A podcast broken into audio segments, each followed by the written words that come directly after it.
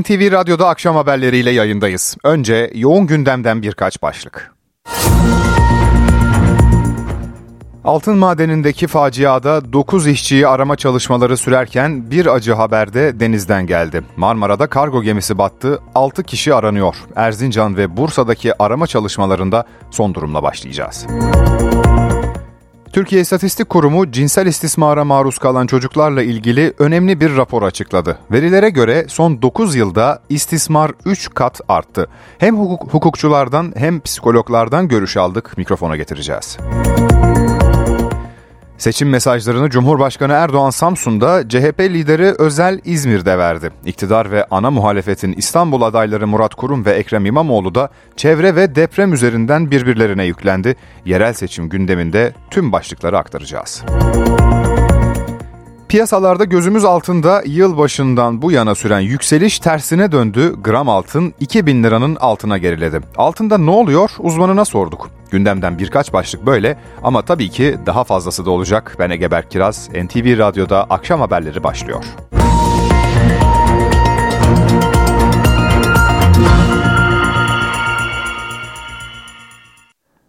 Türkiye'nin gözü kulağı Erzincan'da. İliç ilçesindeki altın madeninde toprak altında kalan 9 işçiyi arama çalışmaları 3. gününde. Olayın soruşturma boyutunda 8 kişi gözaltında.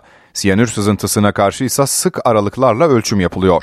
Heyelanın büyüklüğünü ortaya koyan açıklama ise Enerji Bakanı Alpaslan Bayraktar'dan geldi. Bakan 400 bin kamyonun taşıyacağı toprak yığını var dedi. Olay yerine gidelim. NTV temsilcisi Nizamettin Kaplan son durumu aktarıyor. Erzincan'daki maden faciasıyla ilgili çalışmalar devam ediyor. Toprak altında kalan 9 işçinin kurtarılması için iki günden bu yana devam eden çalışmalarda işçilerin içerisinde bulunduğu tahmin edilen araçların yerinin tespit edilmesi için yoğun bir çalışma var ve bu konuda bugün Enerji ve Tabi Kaynaklar Bakanı Alparslan Bayraktar ile Çalışma ve Sosyal Güvenlik Bakanı Vedat Işıkhan e, habercileri bilgilendirdi. Tabii bu arama kurtarma çalışmaları sürerken Heyelan bölgesinde tehlike devam ediyor. Yeni bir toprak kaymasından endişe ediyor ekipler. E, 339'u arama kurtarma toplam 1800'e yakın ekip sahada çalışma sürdürüyor. Dolayısıyla bir toprak kayması riski olduğu için biraz daha temkinli çalışmalar e, yapılıyor. 10 e, milyon metre küplük topraktan söz ediliyor e, bilindiği üzere ve e, o bölgede bir yandan çalışma devam edilirken bir yandan yeni bir facianın yaşanmaması için de tedbirler alınıyor. Enerji ve Tabi Kaynaklar Bakanı bugün yaptığı açıklamada oradaki toprağın taşınabilmesi için 400 bin kamyona ihtiyaç olduğunu söyledi. Böyle bir toprak kütlesi var onu örnek vererek büyüklüğünü anlatmak anlamında. Öyle bir toprak kütlesi var. Dolayısıyla oradaki çalışmalar da kolay olmuyor dedi. İşçilerin tahmini bulunduğu noktanın tespit edilmesi için yoğun çalışma var ve bu çerçevede de e, drone radarlar, metal dedektörler ve termal kameralarla çalışmalar yapılıyor. Toprak kayması sonrasında tabi burada e, altın arandığı için siyanür kullanılıyor ve siyanürlü toprağın da çevreye zarar vermemesi için bir takım çalışmalar yapılıyor. Bununla ilgili e, olayın yaşandığı günden bu yana tartışmalar var. Çevreciler sürekli uyarıyor, uzmanlar sürekli uyarıyor. Bakan bunlara da cevap verdi ve bu çerçevede gerekli tedbirlerin alındığını, şu ana kadar herhangi bir olumsuz bir durumun olmadığını söyledi. Çalışmaların planlı, halk sağlığına zarar vermeyecek şekilde gerekli tedbirler alınarak yapıldığını belirtti. Bu arada Olayla ilgili soruşturmada devam ediyor. 8 kişi gözaltında. Bunlardan biri maden sahasının sorumlularından Bakan Bayraktar bunların tekrar etmemesi için kimlerin sorumluluğu varsa yargı önüne çıkması için çalışıyoruz. Bir eleştiri de işletmeyle ilgiliydi. İşletmeci şirketin yönetim düzeyinde bir zafiyet içerisinde olduğu vurgusu yapıldı Bakan Bayraktar tarafından. Çünkü hala söz konusu yabancı şirketin temsilcileri burada değiller. Bu konuya da yoğun bir şekilde bakacağız dedi. Çalışma ve Sosyal Güvenlik Bakanı Vedat Işıkhan da kısa bir açıklama yaptı olayın idari olarak 3 baş müfettiş ve bir müfettiş tarafından soruşturulduğunu söyledi ve burada bulunmasının nedeni e, önceliğimiz madencilerimizin e, aileleriyle bir arada olmak, onlarla birlikte olmak dedi. Madencilerimize ulaşmak için de çalışmalarımız devam ediyor. Paylaşımında bulundu Vedat Işıkhan. Tabii işletme ile ilgili bazı sorular da yöneltildi bakanlara. Özellikle e, tesisin izniyle ilgili Bakan e, Bayraktar bu konuda şunları söyledi. Tesisin izinleriyle alakalı bir sıkıntı yok dedi. Ama uygulama noktasını soruşturuyoruz. Hiçbir şeyin burada üstünün örtülemeyeceğini net olarak ifade edilip edebilirim dedi. Bir de günde 3 kez numune alınıyor buradaki topraktan. 4 farklı laboratuvarlara gönderiliyor. Şu anda endişe edilecek bir durum yok görüşü de paylaşıldı. Ee, onu da belirtelim. Günlerdir burada aslında yağmur yağıyordu. Son iki günde de şiddetlendi. Dün biz e, burada e, görev yaparken bir hayli şiddetlenerek devam etti yağışlar. Meteoroloji 6 gün boyunca yağış e, olmayacağı yönünde bir tahminde bulundu. Nizamettin Kaplan, NTV Radyo, Erzincan. Bir arama kurtarma çalışması da denizde yürütülüyor. Olumsuz hava koşulları nedeniyle Marmara'da İmralı Adası açıklarında bir kargo gemisi battı. Geminin yeri de az önce tespit edildi. İçindeki 6 kişilik mürettebata ulaşılmaya çalışılıyor. Bursa açıklarındaki kazaya ilişkin son durumu NTV muhabiri Baran Bila'dan alacağız. Batık 51 metre derinlikte bulundu. Geniş bir alanda başta kıyı emniyeti ve sahil güvenlik olmak üzere pek çok birim arama kurtarma çalışmalarına devam ediyor. İşte bu esnada su altı kameralarıyla veya pek çok farklı teknolojik imkanda bu aramalar devam ederken 51 metre derinlikte batığa rastlandı. O an fotoğraflandı. Tabii e, ne şekilde su aldı geminin, tam olarak nasıl battı, e, neler olduğu anda bu yapılacak incelemin ardından netleşecek ve bu fotoğrafta o anda e, bununla ilgili önemli ipuçları verecek. Fakat şu an öncelikli çabaların yoğunlaştığı nokta kayıp 6 kişilik mürettebata ulaşabilmek. Hatırlayalım sabah 06.32'de İmralı Adası yakınlarındaki gemiden acil durum sinyali gelmişti. O sinyal 40 dakika boyunca devam etti ve sonrasında gemi su alarak battı. Hava şartları oldukça kötüydü. Fırtına vardı, şiddetli bir yağış vardı. Dolayısıyla bu kurtarma çalışmalarını da güçleştirdi. İlk anlarda, ilk saatlerde havadan destek verilemedi çalışmalara. İlerleyen saatlerde artık fırtına ve yağış bir nebze hızını kesince uçaklar da havalandı. Dediğimiz gibi bir yandan sahil güvenlik, bir yandan kı kıyı emniyeti, AFAD, AKUT pek çok farklı birim arama çalışmalarına devam ediyor. İşte o arama çalışma sıra, e, çalışmaları sırasında e, bir bulguya da rastlanmıştı. Bir can salı yani şöyle özetleyebiliriz. Suya atıldıktan sonra şişen bir bot işlevi gören bir can salı da bulunmuştu. Ancak maalesef içinde kimse yoktu. 6 kişilik mürettebattan söz ediyoruz. Hepsi Türk vatandaşı. Öte yandan şöyle bir bilgi de var. Gemi bundan yaklaşık 3 yıl önce bir başka kaza daha da geçirmişti. Çanakkale açıklarında karaya oturmuştu ve iki gün süren çabaların ardından kurtarılmıştı. Fakat e, an itibariyle daha doğrusu kaza e, gemi kazası olduğu anda hava koşulları çok daha zorlayıcıydı. Bu nedenle gemi su almaya başladı kargo gemisi ve battı Marmara Adası açık Marmara Adası'nda aldığı yükü e, gemliğe götürüyordu fakat bu yolculuğu tamamlayamadı. Bir kez daha şöyle bir toparlayalım.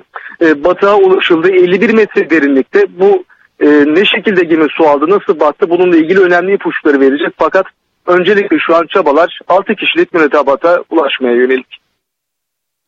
NTV muhabiri Baran Bile aktardı. Cumhurbaşkanı Erdoğan Mısır'dan dönüş yolunda uçakta gazetecilerin sorularını yanıtladı. Hemen ertesinde de ara vermeden seçim mitinglerine devam etti, Samsun'da konuştu. Erdoğan'ın uçakta hedefinde Danıştay, seçim mitinginde ise CHP vardı. Eski ve yeni genel başkanlarıyla, belediye başkanları adaylarıyla ve aday olamayanlarıyla hepsinin tek gündemi seçim sonrası CHP'sinin yönetimini ele geçirmek. Şimdi ona çalışıyorlar. Cumhurbaşkanı Recep Tayyip Erdoğan AK Parti Samsun mitinginde konuştu. Cumhuriyet Halk Partisi'ne sert eleştiriler yöneltti. Bu orada birbirlerine çelme takmaktan, dün beraber yoldaşlık ettiklerini bugün hançerlemekten dahi çekinmiyorlar. Kendi aralarında öyle bir çıkar kavgasına tutuşmuş durumdalar ki dünyada ve ülkede kıyamet kopsa umurlarında değil. Erdoğan Mısır'dan dönüş yolunda uçakta gazetecilerin sorularını da cevapladı. FETÖ'den ihraç edilen bazı hakim ve savcılar hakkında göreve iade kararları veren Danıştay'a tepki gösterdi. FETÖ denen bu şer şebekesinin terör yapılanmasının belini kırdık. FETÖ bataklığını kuruttuk ancak sinekleri temizleme işimiz daha devam ediyor. Yüzlerindeki değişik maskeleri yırtıp atıyoruz ve bunlar böylece meydana çıkıyor.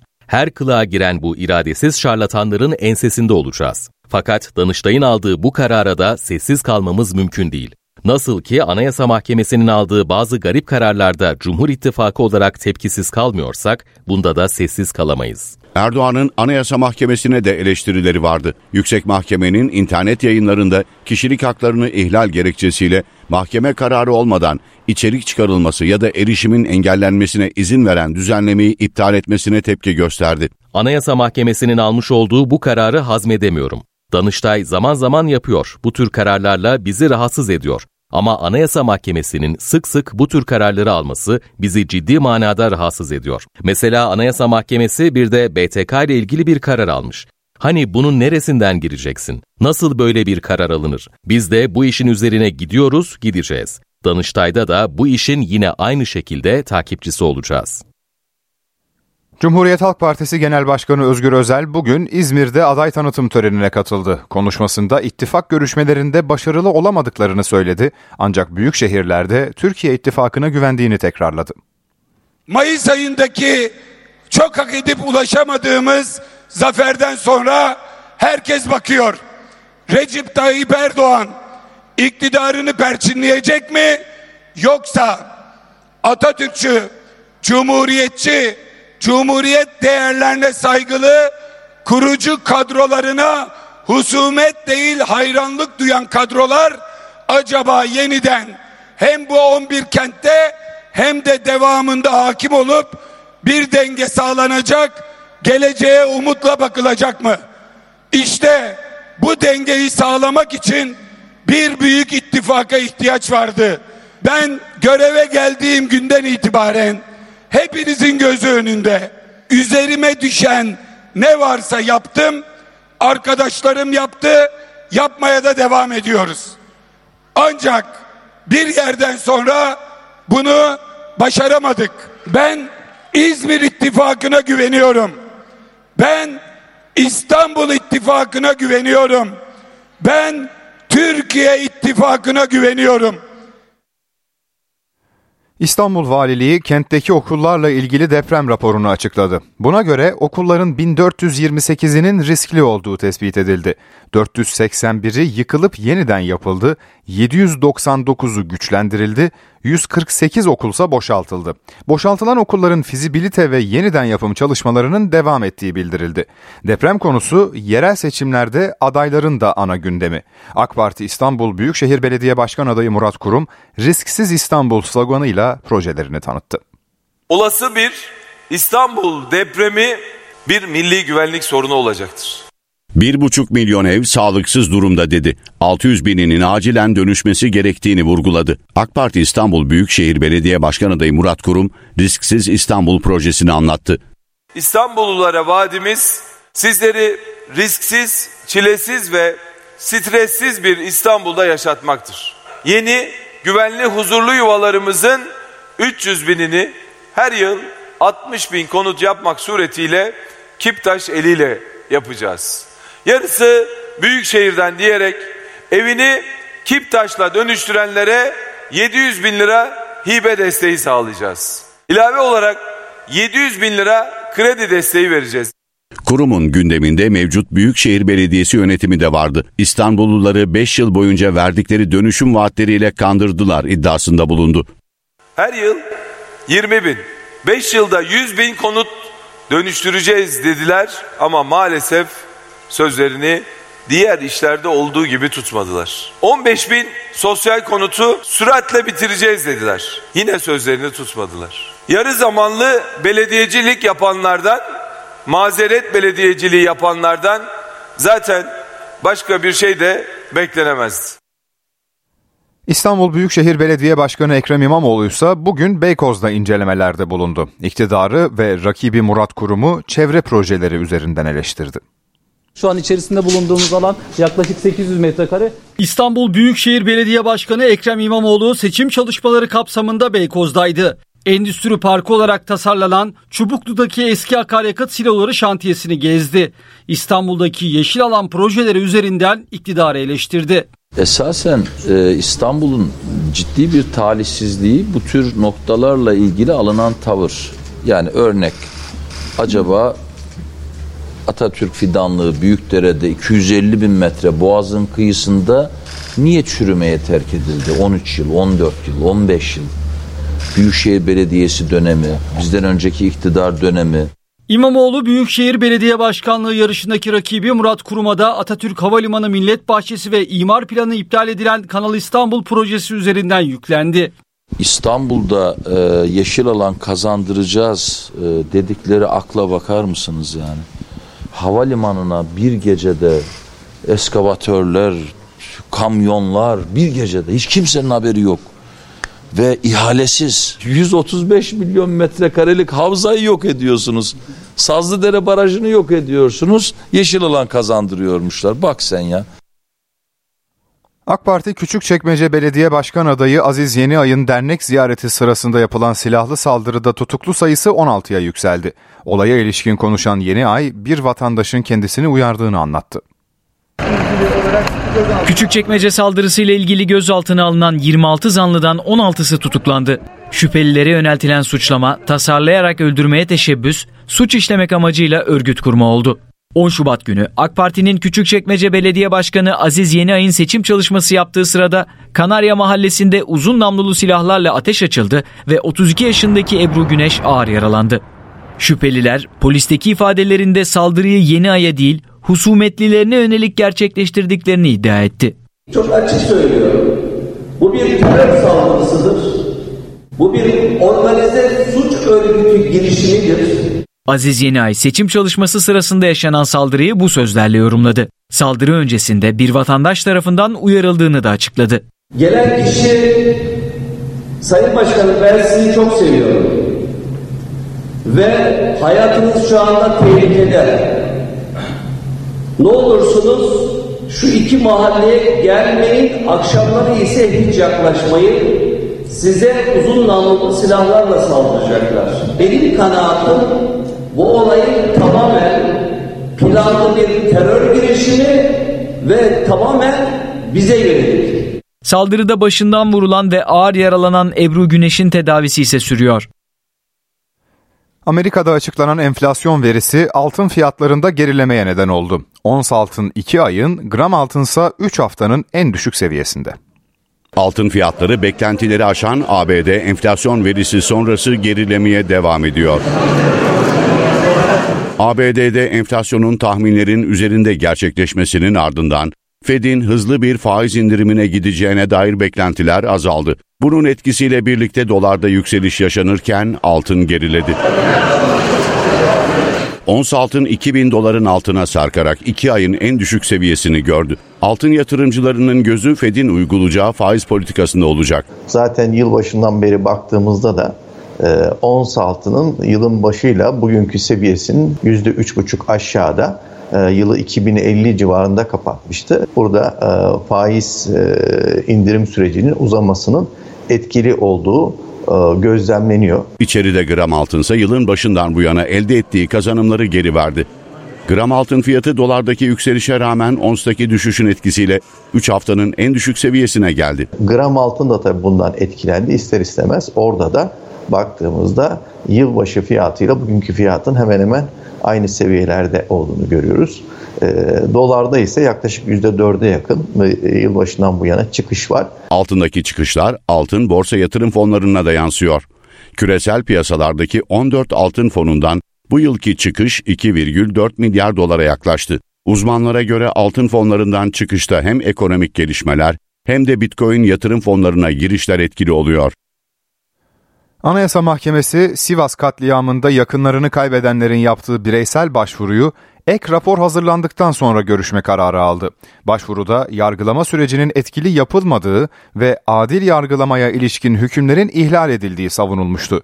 Olayın insanlık suçu kapsamında değerlendirilmesi ve bu sebeple zaman aşımına uğramaması istenmişti. Yüksek Mahkeme başvurunun ek rapor hazırlandıktan sonra görüşülmesine karar verdi. Sivas'ta 2 Temmuz 1993'te Madımak Oteli'nin yakılması sonucu 33 aydın ve 2 otel görevlisi öldürülmüştü. 3 firari sanığın yargılandığı davada geçtiğimiz yıl Eylül ayında zaman aşımı gerekçesiyle düşürülmüştü. Adnan Oktar organize suç örgütüne yönelik yeni bir dava açıldı. Savcılık iddianamesinde örgütün bir numarası Adnan Oktar'ın 43,5 yıla kadar hapsi istendi. Diğer 19 sanık içinse 5 yıldan 43 yıla kadar hapis talep edildi. 352 sayfalık iddianamede Adnan Oktar'a suç işlemek amacıyla örgüt kurma ve yönetme, örgüt propagandası yapma suçlamaları yönetildi. İddianame kabul edildi, yargılama önümüzdeki günlerde başlayacak. Adnan Oktar hakkında ana davada örgüt yöneticiliği, cinsel istismar, eğitim hakkının engellenmesi, eziyet, kişiyi hürriyetinden yoksun kılma suçlarından toplamda 891 yıl hapisle cezalandırmıştı. Adana'da 4 gün önce kaybolan 18 yaşındaki İpek Akgül'ün cinayete kurban gittiği ortaya çıktı. Katil zanlısı polisi aradı, genç kızı öldürüp gömdüğünü itiraf etti. 4 gündür kayıptı. Cinayete kurban gittiği ortaya çıktı.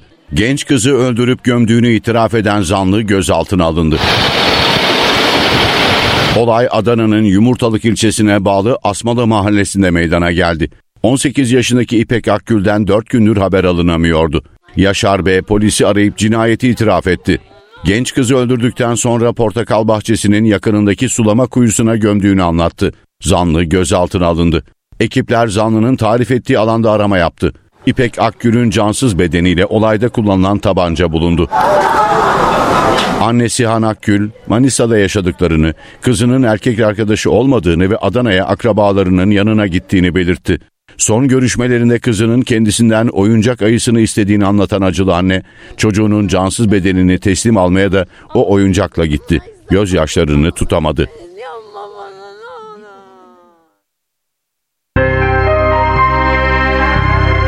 NTV Radyo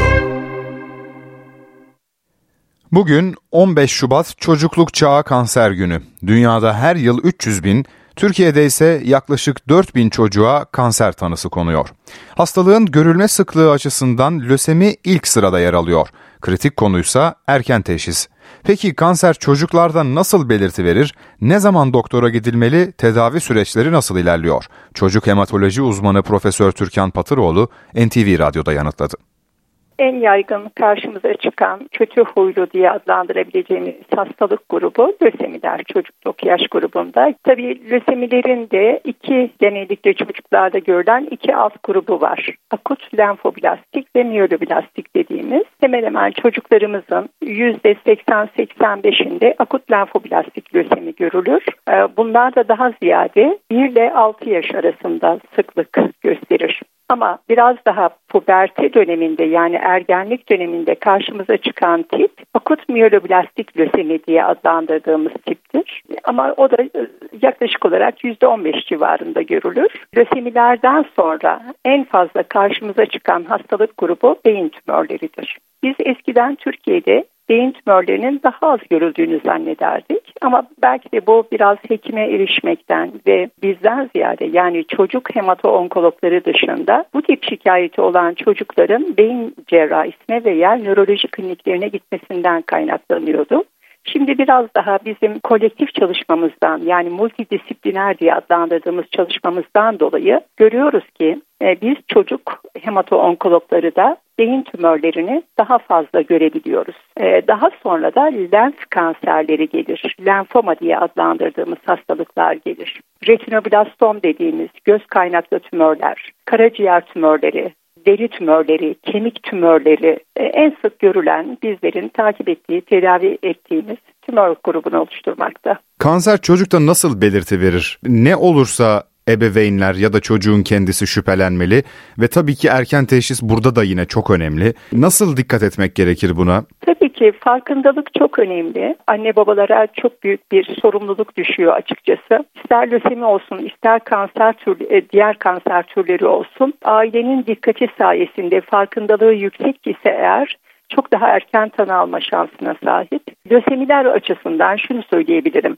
Tabii bunun çok e, detaylı, uzun saatler konuşulabilir bu konularda. Ama eğer bir çocuğun son günlerde, son sıralarda e, iştahında bir azalma olduysa, halsizliği olduysa, uykuya meyli arttı ise, bir yerden kanamaları ortaya çıktıysa, bu burun kanaması olabilir veya başka bir yerden kanama olabilir. Vücudunda anneler çocuklarını banyodayken gözlemleyebilirler. Eğer karnında şişlik olduğunu fark ediliyorsa veya küçük piri ısırığı gibi kırmızı döküntüler görüyorsa, morluklar varsa veya bazen daha e, ağır belirtilerle durup dururken bir çocuk nöbet geçiriyorsa bu lösemide de olabileceği gibi beyin tümörlerinin ilk bulgusu nöbet olabilir. Mutlaka her nöbetin altında eğer ateş yoksa çocukta şuurunda bir değişiklik oluyorsa bunları aklımıza getirmek durumundayız. Karın şişliği çok önemli. Nöroblastom gibi, Wilms tümörü gibi erken çocukluk döneminde karşımıza çıkan hastalıklarda tabii böbrek kaynaklı ve böbrek üstü kaynaklı çoğunluğu olduğu için anneler banyo sırasında çocuklarının karnının şiş olduğunu gözleyebilirler ve hekime götürebilirler. Yani her tümörün değişik belirtileri vardır. Bir retinoblastom için durup dururken mesela o da tabii erken çocukluk döneminde, bebeklik döneminde fark edilen bir tümördür. Çocuğun gözünde bir kedi gözü diye adlandırabileceğimiz özellikle karanlıkta e, parlaması, göz bebeğinin parlaması eğer ailenin dikkatini çekiyorsa mutlaka bir göz hekimine götürmeleri gerekir ki retinoblastom için belki de ilk belirti bu olacaktır. Yani tümörün tipine göre değişik bulgular ortaya çıkabilir. Kemik tümörleri açısından tabii belli bir bölgede lokalize olan ağrılar çok e, önemli. Yani çocuktaki kemik ağrısının olması mutlaka araştırmayı gerektiren bir durumdur. Ama kilo kaybının olması, gece terlemelerinin olması, iştahsızlığının olması, şuur değişikliklerinin olması bütün bunlar ailelerin eğer farkındalığı da yüksekse mutlaka bir ilk etapta çocuk hekimine daha sonra da bir hemato-onkoloğa başvurmasını gerektiren durumlar diye düşünüyorum. Peki son soru Türkan Hanım. E, tedavi süreçleri nasıl geçiyor? Başarı oranı ile ilgili bir şey söyleyebilir misiniz? Tabii ki. Lösemiler tabii çocukluk yaş grubunda en sık gördüğümüz kanser tipi dedik. Ve lösemiler konusunda artık Türkiye'de çok iyi bir duruma geldi. Eskiye oranla çok çok daha durumdayız. Biz hekimler de tabii bilginiz gördüğümüzde arttı.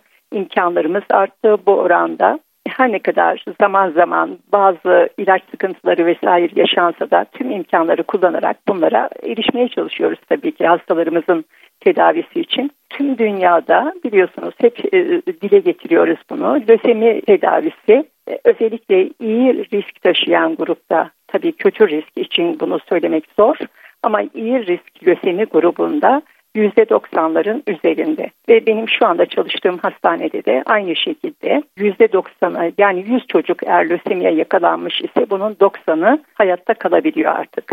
Ve bunun için gerekli kemik iliği nakli dahil ülkemizde pek çok çocuk hematoloji kliniğinin olduğu yerde kemik iliği nakli yapılabilmekte ve e, bu imkanları zorlayarak hastalarımızı hayatta tutmaya çalışıyoruz. Diğer kanser tiplerinde de tabii ki burada iyi bir cerrah, iyi bir hemato-onkolog ve diğer ilgili branşların ortaklaşa radyoterapi imkanlarının e, yine aynı şekilde ve tanı imkanlarının, tedavi imkanlarının artmasıyla hastalarımız daha sağlıklı olarak hayatlarına devam edebiliyorlar. Profesör Türkan Patıroğlu NTV Radyo'nun sorularını yanıtladı. Evlilik kredisi başvuruları deprem bölgesi için bugün itibariyle başladı. Başvurular Aile ve Sosyal Hizmetler Bakanlığı'nın internet sitesinden alınıyor. Bu kapsamda ilk etapta Adıyaman, Gaziantep'in İslahiye ve Nurdağ ilçeleriyle Hatay, Kahramanmaraş ve Malatya'daki başvurular kabul edilecek. Faizsiz evlilik kredisi önümüzdeki aylarda tüm Türkiye'de uygulanacak. Evlilik kredisinin en önemli şartı gelir düzeyi. Kredi almak isteyen çiftlerin gelir toplamının brüt 2 asgari ücreti aşmaması gerekiyor. Bununla beraber nikah tarihiyle ilgili de bir kriter belirlenmiş durumda. Fondan yararlanmak isteyenlerin başvuru tarihi itibarıyla resmi nikah gününe en az 2 ay, en fazla 6 ay kalmış olması gerekiyor.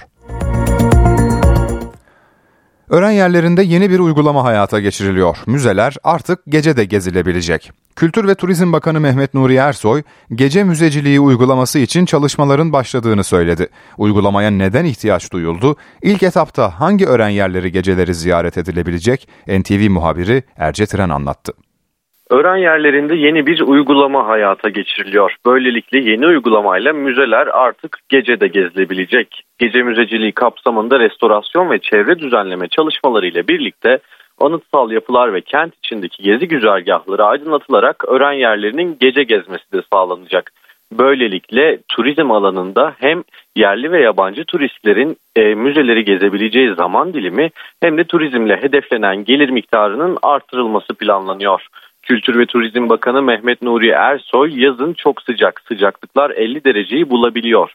Kıyı kentlerimizde güneş batmadan ziyaretçiler gelmek istemiyor. Gece müzeciliği çalışması başlattık. Ziyaretçilere akşam 12'ye kadar gezebilecekleri alan yaratıyoruz. Otellerden turistler çıksın keyifle gezsin istiyoruz.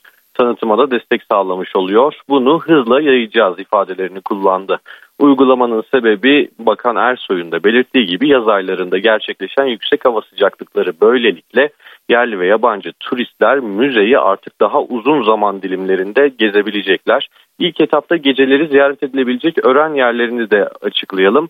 Efes Antik Kenti, Patara Antik Kenti ve Side Antik Kenti gece 12'ye kadar ziyaret edilebilecek yerli ve yabancı turistler tarafından Hierapolis, Olimpos, Siedra, Perge ve Aspendos'ta ise gece müzeciliği için çalışmalar sürüyor. Ercetiren NTV Radyo. Bültenimizin başında aktardığımız haber Marmara açıklarındaki gemi olumsuz hava koşulları nedeniyle battı. Bölge genelinde mevcut hava koşulu ne kadar devam edecek? İstanbul için su baskını riski var mı? NTV Meteoroloji Editörü Dilek Çalışkan'a soracağız. Dilek Marmara için sarı kodlu uyarı yapıldı. Yağışa paralel sıcaklıklar da düştü. Son hava tahminlerini senden dinleyelim. Batı bölgelerde hava yeniden kışa döndü ki geçen hafta bahar havası vardı. İstanbul ve Marmara'nın doğu kesimi bugün gün boyu e, yağmurluydu ve yarın da öyle olacak. E, sabah saatlerinden öğleden sonraya kadar İstanbul, Kocaeli, Sakarya, Bursa kesiminde e, yağış böyle aralıklarla devam edecek. Öğleden sonra hızını azaltıyor. Ayrıca Batı Karadeniz'de yağış var. Zonguldak, Bartın Bartın ve Trabzon tarafında daha çok sahil kesiminde devam edecek. Hafta sonu ise İstanbul ve Marmara'da Hava bulutlu, e, çok fazla yağış yok. Hafif hafif yağacak ancak soğuk devam edecek. Bugün de Poyraz 40-50 kilometre hızla esiyordu. Hafta sonu da üşüten bir hava olacak. O yüzden e, dışarıda olacaksak çok uzun süre kalmamaya özen göstermek gerekiyor ki soğuk algınlığına neden olabilir bu hava koşulları. Ege'de de hava farksız. Evet fazla bir yağış yok. Hava bulutlu ama rüzgar soğuğu var. İzmir'de sıcaklık 13 derece hissedilen 10 derecelerde de e, İzmir'de de soğuk bir hava var. Yine Aydın'da e, Bodrum'a kadar e, rüzgar üşütüyor. Orada da dikkatli olmak gerekiyor. Pazar günü güneş çıksa bile soğuk bir hava olduğunu unutmayalım. Antalya'da yağmurlar kısım kısım devam ediyor. Artık o kadar şiddetli değil. Daha orta kuvvetli bir yağış bu. Adana, Kahramanmaraş, Diyarbakır, Gaziantep'e kadar olan bölümde e, tüm Güneydoğu boyunca sağanaklar iki gün daha sürecek. Yağışlar orta kuvvetin biraz üzerinde ve gök gürültüleri de duyuluyor o bölgede. E, ayrıca e, Van Hakkari kesiminde pazar günü e, kar yağışı var özellikle yükseklerde. Şimdi daha çok yağmur şeklinde ama pazar kara dönecek o yağış. Doğu Karadeniz'de yaklaşık 8 gündür bahar havası vardı. Sıcaklıklar 22'lere kadar çıkıyordu o Giresun, Trabzon, Rize hattında. Hafta sonu ise hızlı bir sıcaklık düşüşü var. 20'lerden 10'a düşecek. E, bu durum e, o bölgede tabii biraz sağlığı olumsuz etkileyebilir. Baş ağrısı yapabilir. E, gerginlik yaratabilir ve boğaz ağrısı yapabilir. Bu ani sıcaklık e, düşüşü. E, hafta sonu işte Ayder, e, Uzungöl oralarda da soğuk bir hava var ve aralıklı e, yağış var. E, Ankara, Kayseri, İç Anadolu'da ise çoğunlukla hava bulutlu olacak. Pazar günü güneş e, kısa kısa kısa sürelerle görülebilir. NTV Meteoroloji Editörü Dilek Çalışkan'ın notlarını dinledik.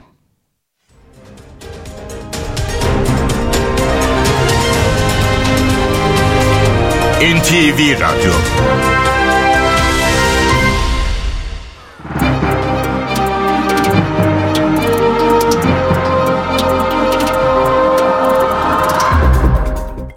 Borsa İstanbul Yüz Endeksi 9274 seviyelerinde. Dolar 30.74, Euro 33.25'ten işlem görüyor. Euro dolar paritesi 1.07. Ons altın 2007 dolarda, gram altın 1984 liradan, çeyrek altın 3364 liradan satılıyor. Brent petrolün varil fiyatı ise 82 dolar.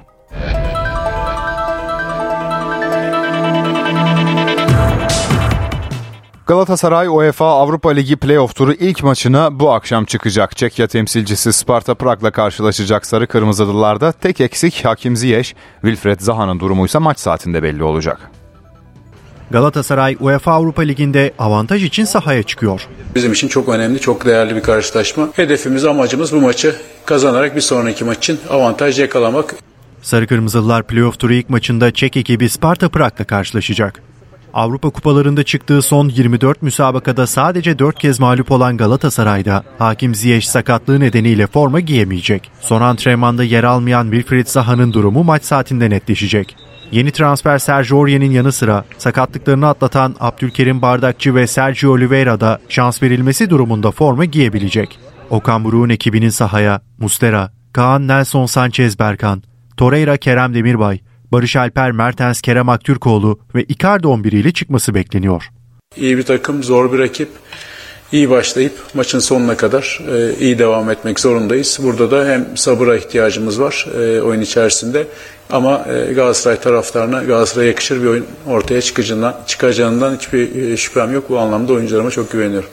Sarı Kırmızılılar Şampiyonlar Ligi'nde Bayern Münih, Manchester United ve Kopenhaglı grupta bir galibiyet, iki beraberlik ve üç yenilgi alarak yoluna UEFA Avrupa Ligi'nde devam etme hakkı kazanmıştı.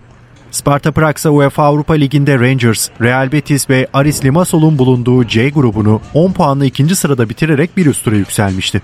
Rams Park'ta saat 20.45'te başlayacak müsabakayı İspanyol hakem Alejandro Hernandez yönetecek. Fenerbahçe Başkanı Ali Koç takımın şampiyon olacağına inancını vurguladı. Camiada kırılganlık olduğunu belirten Koç, rakibimiz de puan kaybedecek dedi. İnşallah Allah'ın izniyle Haziran ayında yeni bir başkanımız, yeni bir yönetimimiz olacak. Ali Koç Fenerbahçe'deki geleceğiyle ilgili kararını yineledi. Halk TV yayınında konuşan Koç, ben iki dönem için gelmiştim, başkanlığı bırakmamın zamanı geldi dedi. Fenerbahçe Başkanı Sarı Lacivertlilerdeki şampiyonluk özlemiyle ilgili de konuştu. Camiamız kırılgan. Bazıları karamsarlığa kapıldı ancak rakibimiz de puan kaybedecek. Tarihimizin en yüksek puanını topladığımız bir senede bile gol geç geldiği zaman homurdanma oluyor. Bir şampiyonlukla bunu atacağız. Fenerbahçe Süper Lig'de averajla elinde bulundurduğu liderliği pazar günü Alanya Spor karşısında yaşadığı puan kaybıyla Galatasaray'a kaybetmişti. 3 Temmuz sürecinin belgeselinin yapılması gerektiğini belirten Ali Koç, Fenerbahçe'nin 2014'ten bu yana şampiyon olamamasına da değindi. Son 13 yılda Fenerbahçe'nin bir şampiyonluğu var. Bu sadece sportif sebeplerle açıklanamaz. Bazı kulüpler planlanarak şampiyon yapıldı. Bazı kulüplere ne destekler verildiğini gördük. Biz futbolun sahada kalması gerektiğine inanıyoruz. Ali Koç, Suudi Arabistan'da oynanamayan Süper Kupa maçının Nisan ayında oynanmasını beklediğini de söyledi. Fenerbahçe Başkanı'nın gündeminde yıldızını parlatan 24 yaşındaki Ferdi Kadıoğlu da vardı. Ferdi Kadıoğlu Fenerbahçe'de mutlu ama artık yeni bir hikaye yazma zamanı geldi. Benim tahminim sezon sonunda yeni bir hikayeye yelken açacağı yönünde. Fenerbahçe Ferdi Kadıoğlu'nu 2018 yılında 19 yaşındayken Nek Nimegen'den yaklaşık 1,5 milyon euro karşılığında transfer etmişti. Beşiktaş'ın yeni transferi El Musrati, siyah beyazlılardaki kariyeriyle ilgili iddialı konuştu. 32 yaşındaki futbolcu kim olduğumu herkese göstereceğim dedi. Al Musrati Beşiktaş formasını Şampiyonlar Ligi'nde giyeceği günü bekliyor. Siyah beyazlıların transfer döneminin son gününde kadrosuna kattığı Libyalı yıldız Ümraniye Nevzat Demir tesislerinde kameraların karşısına geçti. Beklentilerin farkında olduğunu belirten Al Musrati iddialı konuştu. Kim olduğumu herkese göstereceğim. Gelecek sezon şampiyon olup Şampiyonlar Ligi'ne katılmak için elimizden geleni yapacağız. Hedefim en üst seviyede oynamak. Köklü bir kulübe geldiğimin farkındayım. Zor bir dönemden geçiyoruz ama başarılı olmak için her imkana sahibiz. Al Musrati teknik direktör Fernando Santos ve takım arkadaşlarından da övgüyle bahsetti. Beşiktaş'a transfer sürecini de anlattı. Fernando Santos'la transfer dönemi bitmeden 5 gün önce konuştuk. Fikirlerini beğendim. Serdar Saatçı'den de olumlu görüş aldım. Beşiktaş'a geldiğim için mutluyum. Beşiktaş transfer için Braga'ya 11 milyon euro ödedi. Al Musrati bununla ilgili üzerinde herhangi bir baskı hissetmediğini sözlerine ekledi.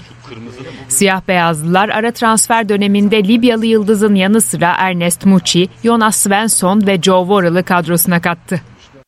İstanbul'da trafik yoğunluğu %81 seviyelerinde. D100 Topkapı Cevizli Bağ yan yol yönü için sağ şeritte hasarlı bir trafik kazası olduğu bilgisi var. Bu nedenle bir şerit trafiğe kapalı durumda o bölgede trafik yoğunluğu yaşanıyor.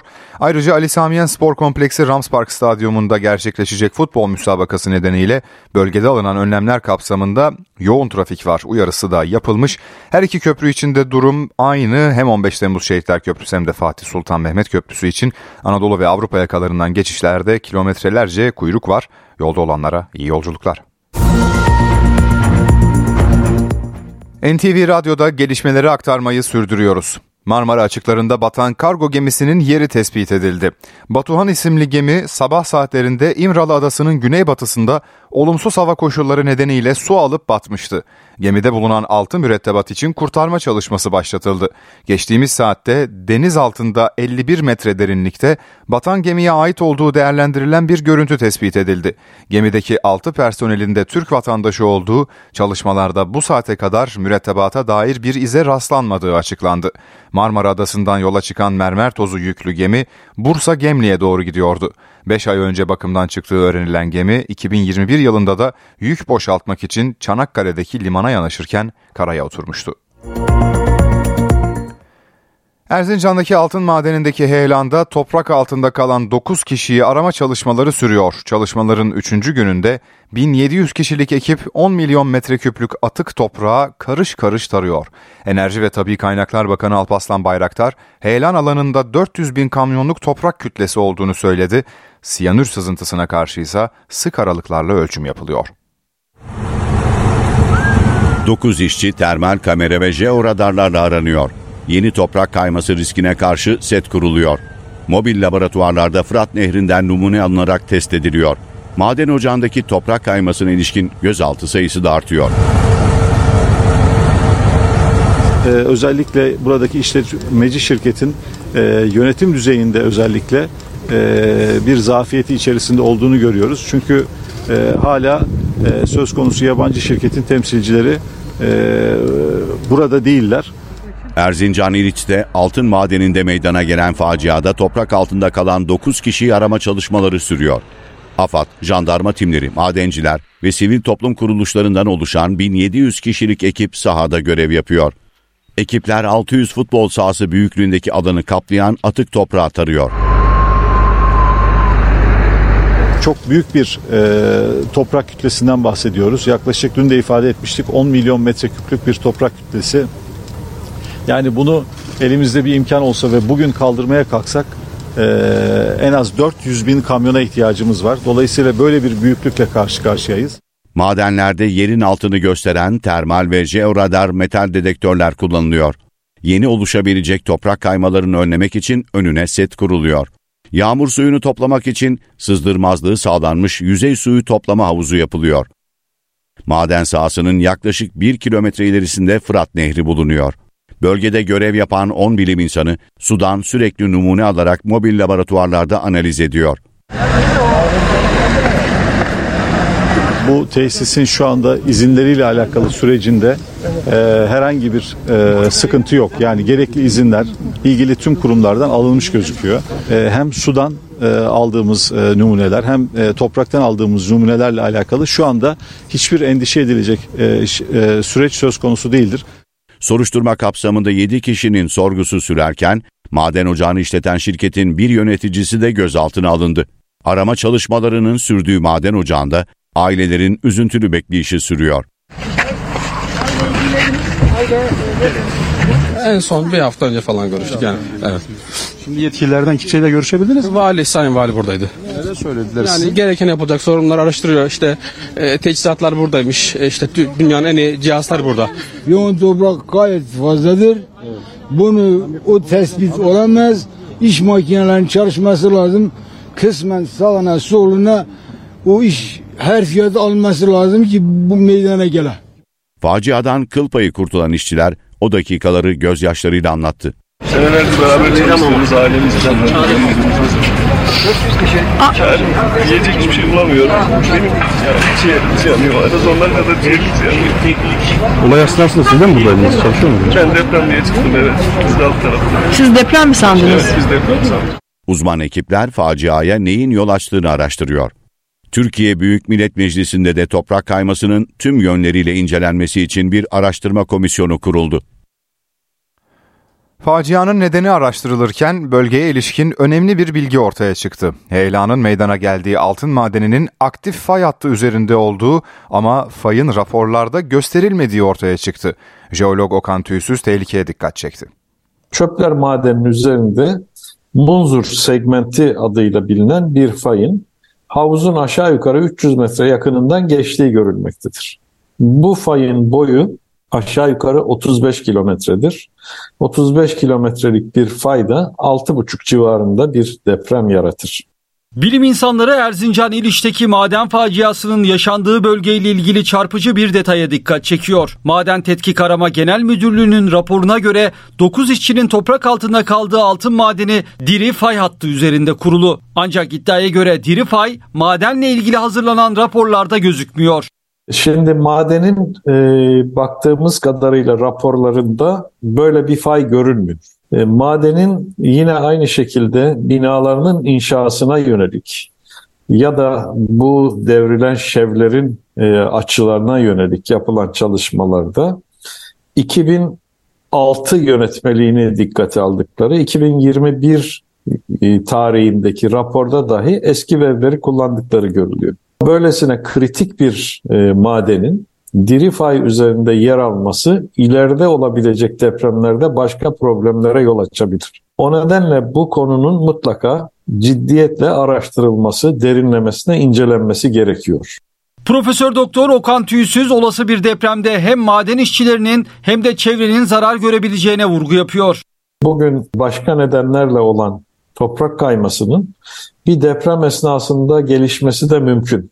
Burada siyanür olan e, havuz var. Çok yakın. E, içerisi siyanürlü malzeme dolu. Bu havuzun yıkılmasına yol açabilir. Dolayısıyla hem madene hem çevreye ciddi anlamda zarar verebilir. Profesör Tüysüz altın madenindeki toprak kayması sonrası oluşabilecek çevre kirliliğine de dikkat çekti. Bir ton kaya işletildiği zaman bunun içerisinden bir gram, bir buçuk gram hatta bazen yarım gram altın elde ediyorsunuz ve bu altını elde etmek için de siyanür kullanmak durumundasınız. Ama bugün yaşadığımız kazada bu malzeme artık kontrolsüz bir hale gelmiştir. Bulunduğu yerden akmış, altında geçirimliliği olmayan bir yere taşınmıştır. Doğal olarak da içerisinde bulunan siyanür yıkanmış dahi olsa bir miktar kalacaktır.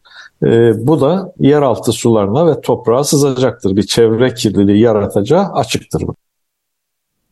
Cumhurbaşkanı Recep Tayyip Erdoğan Mısır ziyareti dönüşünde uçakta dış politikadaki sıcak başlıklarla ilgili mesajlar verdi. Ankara-Kahire ilişkileri, İsrail'in Gazze saldırısı ve terörle mücadeleye değindi. Erdoğan'ın o açıklamalarıyla devam edelim. Mısır ziyareti oldukça samimi, verimli ve başarılı geçti. Cumhurbaşkanı Recep Tayyip Erdoğan 12 yıl sonra ilk kez gerçekleştirdiği Mısır ziyaretini bu sözlerle değerlendirdi. Mısır'a bu ziyaretimiz Sayın Sisi'nin çok ısrarlı davetiyle gerçekleşti. Sayın Sisi'nin refikalarıyla birlikte havalimanına bizzat gelerek bizi karşılamasından hasaten memnuniyet duydum. Büyük ihtimalle Sayın Sisi Nisan veya Mayıs'ta Ankara'ya gelerek iade ziyareti gerçekleştirmiş olacak. Erdoğan ikili ilişkilerde yeni dönem başlıyor mesajı da verdi. Biz Mısır'la sadece aynı tarihi değil, aynı denizi de paylaşıyoruz ve o denizin küresel denklemdeki önemi her geçen gün daha da artıyor. İki ülkenin birlikte ve aynı istikamette senkronize adımları kuşkusuz çıkarınadır. Bizler de Mısır tarafı da bu gerçekliğin farkında ve yeni dönem bu sağlam zemin üzerine bina ediliyor. Önümüzde iki ülkeyi de kalkındıracak işbirliği alanları mevcuttur ve sırası geldikçe adımlar atılacaktır. Mısır'dan dönüş yolunda uçakta gazetecilerin sorularını cevaplayan Cumhurbaşkanı, İsrail'in Refah'a düzenlediği saldırılara da sert sözlerle tepki gösterdi. İsrail'in Refah bölgesine saldırıları her zamanki vicdansızlıkları. Düşünün sivillere şu bölgeye gidin orası güvenli deyip oraya bomba yağdırmanın insani değerlerle, savaş hukukuyla, uluslararası hukuk ve insan haklarıyla bağdaşır bir yönü var mı? İnsanlık bu çığlığı bir an önce duymak zorundadır. Bu soykırıma sessiz kalmanın vebali de hesabı da çok büyük. Erdoğan Gazze'ye insani yardımların artabileceği mesajını da verdi. Yardım tırı sayısının 500-600'e çıkacağı söyleniyor. Bu rakama ulaşabilirsek ihtiyaçlar noktasında ancak çözümden söz edebiliriz ifadelerini kullandı. Erdoğan Türkiye'nin Gazze diplomasisini de anlattı.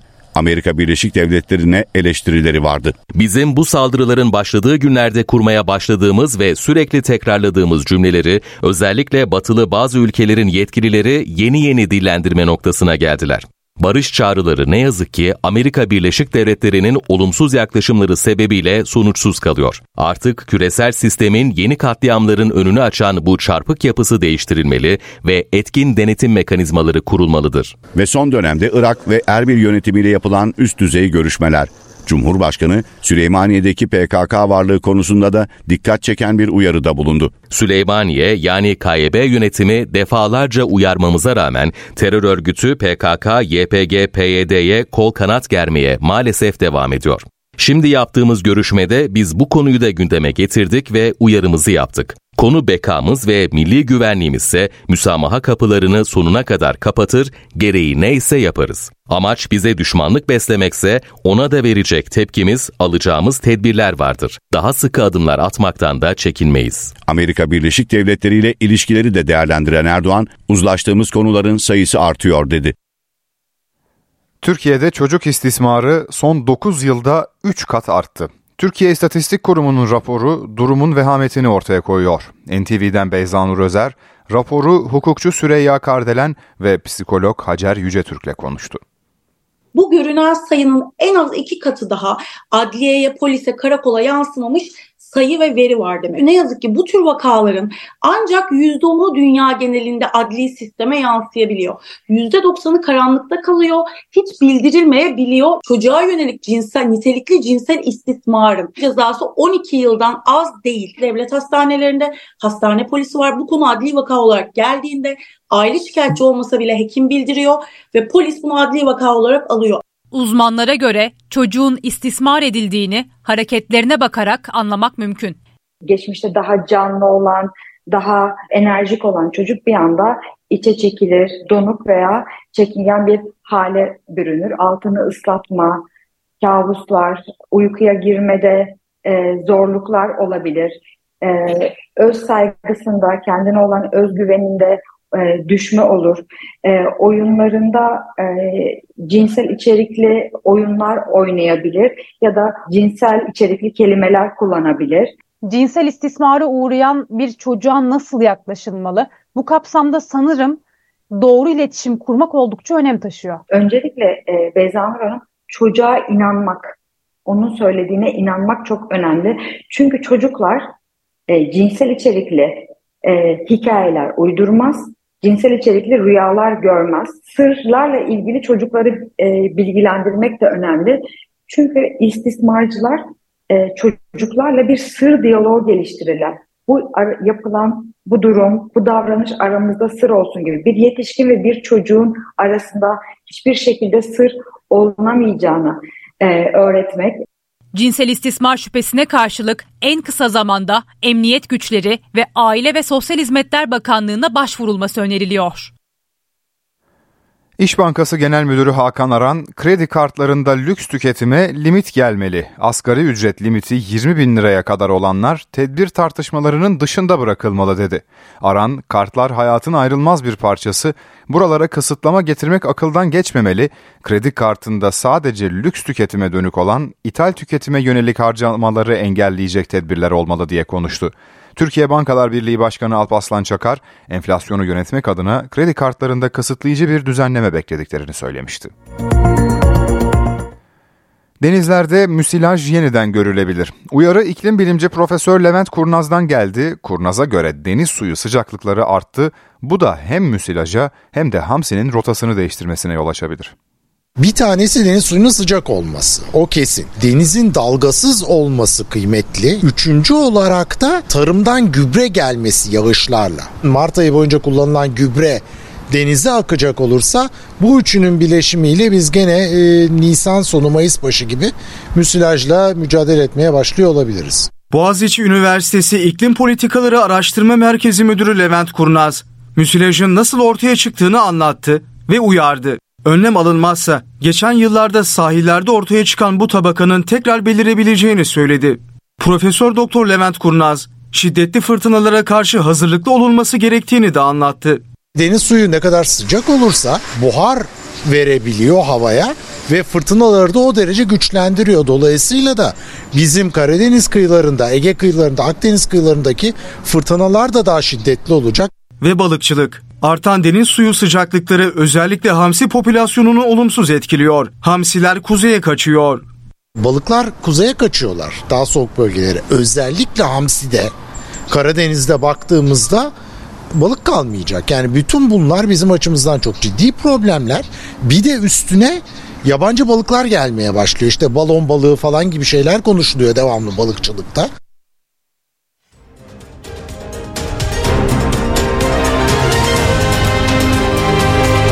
NTV Radyo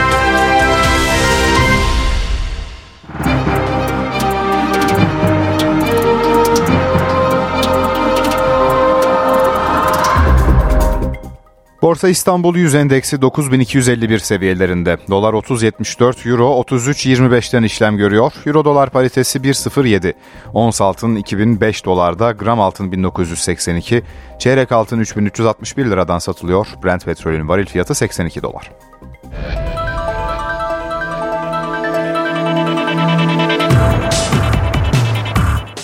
Galatasaray UEFA Avrupa Ligi playoff turu ilk maçına bu akşam çıkacak. Çekya temsilcisi Sparta Prag'la karşılaşacak Sarı Kırmızılılarda tek eksik Hakim Ziyech. Wilfred Zaha'nın durumuysa maç saatinde belli olacak. Galatasaray UEFA Avrupa Ligi'nde avantaj için sahaya çıkıyor. Bizim için çok önemli, çok değerli bir karşılaşma. Hedefimiz, amacımız bu maçı kazanarak bir sonraki maç için avantaj yakalamak. Sarı Kırmızılılar playoff turu ilk maçında Çek ekibi Sparta Prag'la karşılaşacak. Avrupa kupalarında çıktığı son 24 müsabakada sadece 4 kez mağlup olan Galatasaray'da Hakim Ziyech sakatlığı nedeniyle forma giyemeyecek. Son antrenmanda yer almayan Wilfried Zaha'nın durumu maç saatinde netleşecek. Yeni transfer Sergio Aurier'in yanı sıra sakatlıklarını atlatan Abdülkerim Bardakçı ve Sergio Oliveira da şans verilmesi durumunda forma giyebilecek. Okan Buruk'un ekibinin sahaya Mustera, Kaan Nelson Sanchez Berkan, Torreira Kerem Demirbay, Barış Alper Mertens Kerem Aktürkoğlu ve Icardi 11 ile çıkması bekleniyor. İyi bir takım, zor bir rakip. İyi başlayıp maçın sonuna kadar e, iyi devam etmek zorundayız. Burada da hem sabıra ihtiyacımız var e, oyun içerisinde ama e, Galatasaray taraftarına Galatasaray'a yakışır bir oyun ortaya çıkacağından, çıkacağından hiçbir e, şüphem yok. Bu anlamda oyuncularıma çok güveniyorum. Sarı Kırmızılılar Şampiyonlar Ligi'nde Bayern Münih, Manchester United ve Kopenhaglı grupta bir galibiyet, iki beraberlik ve üç yenilgi alarak yoluna UEFA Avrupa Ligi'nde devam etme hakkı kazanmıştı. Sparta Prag ise UEFA Avrupa Ligi'nde Rangers, Real Betis ve Aris Limassol'un bulunduğu C grubunu 10 puanla ikinci sırada bitirerek bir üst tura yükselmişti. Rams Park'ta saat 20.45'te başlayacak müsabakayı İspanyol hakem Alejandro Hernandez yönetecek. Fenerbahçe Başkanı Ali Koç takımın şampiyon olacağına inancını vurguladı. Camiada kırılganlık olduğunu belirten Koç, rakibimiz de puan kaybedecek dedi. İnşallah Allah'ın izniyle Haziran ayında yeni bir başkanımız, yeni bir yönetimimiz olacak. Ali Koç Fenerbahçe'deki geleceğiyle ilgili kararını yineledi. Halk TV yayınında konuşan Koç, ben iki dönem için gelmiştim, başkanlığı bırakmamın zamanı geldi dedi. Fenerbahçe Başkanı Sarı Lacivertlilerdeki şampiyonluk özlemiyle ilgili de konuştu. Camiamız kırılgan. Bazıları karamsarlığa kapıldı ancak rakibimiz de puan kaybedecek. Tarihimizin en yüksek puanını topladığımız bir senede bile gol geç geldiği zaman homurdanma oluyor. Bir şampiyonlukla bunu atacağız. Fenerbahçe Süper Lig'de averajla elinde bulundurduğu liderliği pazar günü Alanya Spor karşısında yaşadığı puan kaybıyla Galatasaray'a kaybetmişti. 3 Temmuz sürecinin belgeselinin yapılması gerektiğini belirten Ali Koç, Fenerbahçe'nin 2014'ten bu yana şampiyon olamamasına da değindi. Son 13 yılda Fenerbahçe'nin bir şampiyonluğu var. Bu sadece sportif sebeplerle açıklanamaz. Bazı kulüpler planlanarak şampiyon yapıldı. Bazı kulüplere ne destekler verildiğini gördük. Biz futbolun sahada kalması gerektiğine inanıyoruz. Ali Koç, Suudi Arabistan'da oynanamayan Süper Kupa maçının Nisan ayında oynanmasını beklediğini de söyledi. Fenerbahçe Başkanı'nın gündeminde yıldızını parlatan 24 yaşındaki Ferdi Kadıoğlu da vardı. Ferdi Kadıoğlu Fenerbahçe'de mutlu ama artık yeni bir hikaye yazma zamanı geldi. benim tahminim sezon sonunda yeni bir hikayeye yelken açacağı yönünde. Fenerbahçe Ferdi Kadıoğlu'nu 2018 yılında 19 yaşındayken Nek Nimegen'den yaklaşık 1,5 milyon euro karşılığında transfer etmişti. Greco-Romen güreş milli takımı Avrupa Şampiyonası'nda 6 madalya kazanarak 5. kez şampiyon oldu. Milliler erkeklerde son günü Alperen Berber ve Selçuk Can'ın altın madalyasıyla kapattı. Türkiye Greco-Romen güreş milli takımı Avrupa Şampiyonası'nda bir kez daha zirvede. Selçuk Can Avrupa şampiyonu. Romanya'nın başkenti Bükreş'te düzenlenen turnuvada Alperen Berber, Greco-Romen stil 82 kiloda Rus İslam İsmailoviç Aliyev'i 4-3 yenerek Avrupa şampiyonu oldu. Büyüklerde ilk kez mücadele eden 18 yaşındaki milli sporcu kariyerindeki ilk altın madalyasına ulaştı. Alperen Berber yeni yıldızımız. Avrupa şampiyonu oluyor. Diğer altın madalya ise 72 kiloda geldi. Greco-Romen stilde mücadele eden Selçuk Can, Azerbaycanlı Ulvi Ganizade'yi 2-0 yenerek Avrupa şampiyonu oldu. Kariyerinde iki Avrupa ve iki dünya üçüncülüğü bulunan 28 yaşındaki milli sporcu ilk kez podyumun zirvesine çıktı. Milli sporculardan bir de bronz madalya geldi. 67 kiloda mücadele eden Murat Fırat, Ermeni rakibi Slavik Galsyan'ı 5-4 mağlup ederek Avrupa üçüncüsü oldu. Türkiye Greco-Romen Güreş Milli Takımı 10 sporcuyla katıldığı Avrupa Güreş Şampiyonası'nda 6 madalya kazanarak 5. kez takımlar şampiyonu oldu. Ay Yıldızlı kafile bugün de kadınlarda Avrupa şampiyonluğu için mindere çıkacak. Evin Demirhan Yavuz, Buse Tosun Çavuşoğlu ve Yasemin Adar Yiğit altın madalya için mücadele edecek. NTV Radyo'da Haber ve Hayat var. Hayat.